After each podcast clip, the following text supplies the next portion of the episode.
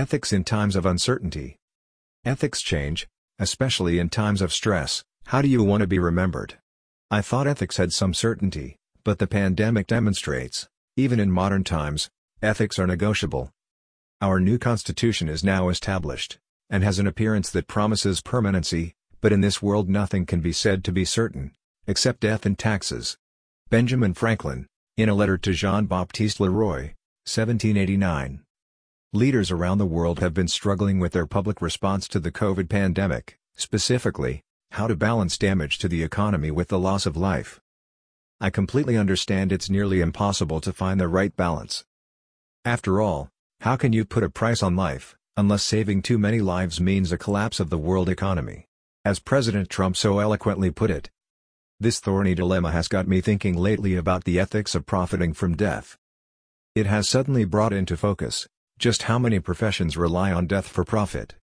Profiting from death ranges from everyday mundane business, like for-profit hospitals or insurance companies, to funeral homes that help us with messy end-of-life issues for a price, to the other extreme of professional soldiers, and mercenaries. All of these professions profit from death, with varying trade-offs of ethics and benefits to society.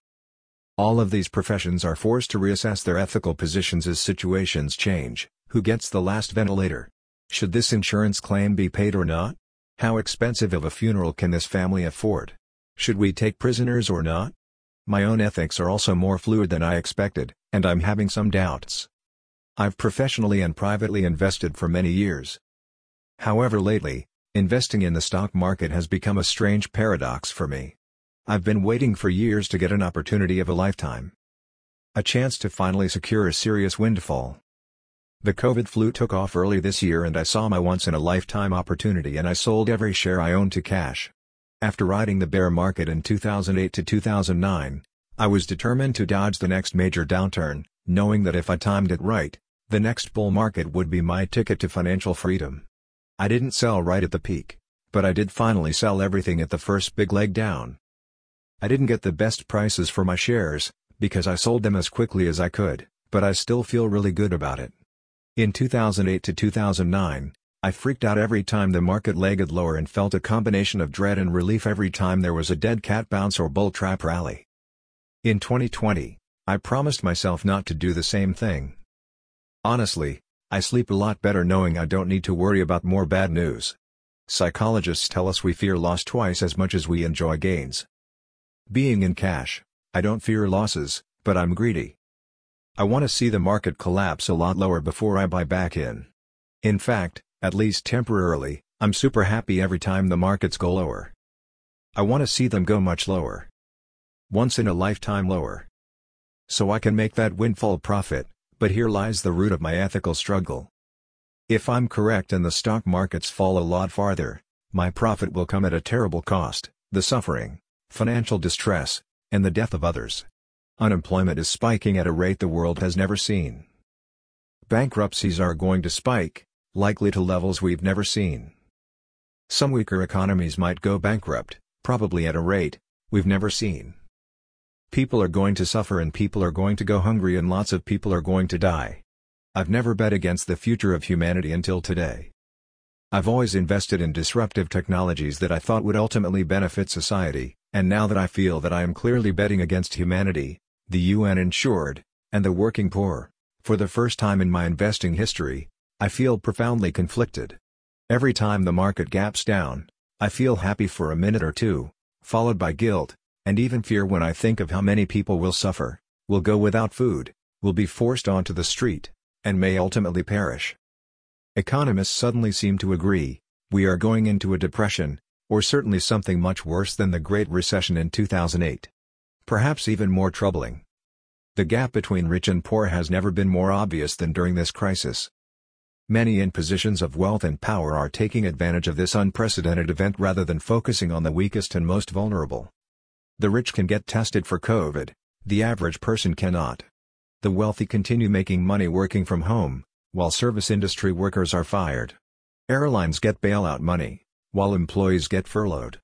Corporate landlords negotiate with their lenders, while the blue-collar worker is currently looking at a very uncertain future. Hospitals desperately need ventilators, while Jared Kushner tells the world, These are our ventilators. Countries like Japan and some states refuse to lock down, while healthcare workers die due to insufficient personal protection equipment.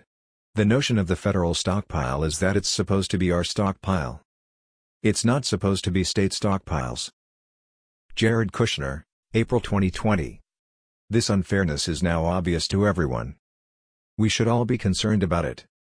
At a certain point, this cannot go on. At a certain point, when faced with gross unfairness and greed, combined with unprecedented uncertainty, people may start taking the law into their own hands. Looting, public and domestic violence, all could become much more common if people are pushed too far or lockdowns are extended too long. In fact, the ethical standards of the common citizen have already started to erode. UN, Coronavirus lockdowns fuel domestic violence, NHK World Japan News A United Nations organization for women's empowerment says domestic violence is surging in countries that are on www.3.nhk.or.jp. On the other hand, I'd like to end on a positive note. Thankfully, we are also seeing the personal ethics of most people around the world change for the better. I've never Skyped friends and family around the world more than I am now. Nurses and doctors always work hard and sacrifice for society, but watching these professionals risk death to save the lives of others, has been a humbling experience. Seeing people work hard to social distance and to stay in their homes for weeks at a time shows a sense of duty. It shows most people care about society and the neighbors that live around them. Hearing stories of neighbors getting food or medicine for the elderly, virtually unheard of only a few months ago, now is becoming a common story. Ethics change, especially in times of uncertainty, how do you want to be remembered? I guess the question we need to ask ourselves is, as this pandemic drags on for weeks and months, how do we want to be remembered after the danger passes? Hoarding masks, sanitizer, and toilet paper, profiteering on Amazon, I think deep down clearly everyone knows we really shouldn't be looking for ways to profit from this disaster or selfishly inconvenience our neighbors. Yet, on the other hand, there are going to be moments during this pandemic when we have to put ourselves and our family first. Giphy. This virus is going to be with us for quite a while and almost certainly, you will be faced with ethical dilemmas that cause you to wonder how to proceed in these uncertain times. If you want to sharpen your ethical focus, then I think the best thing to do is to ask yourself a simple question.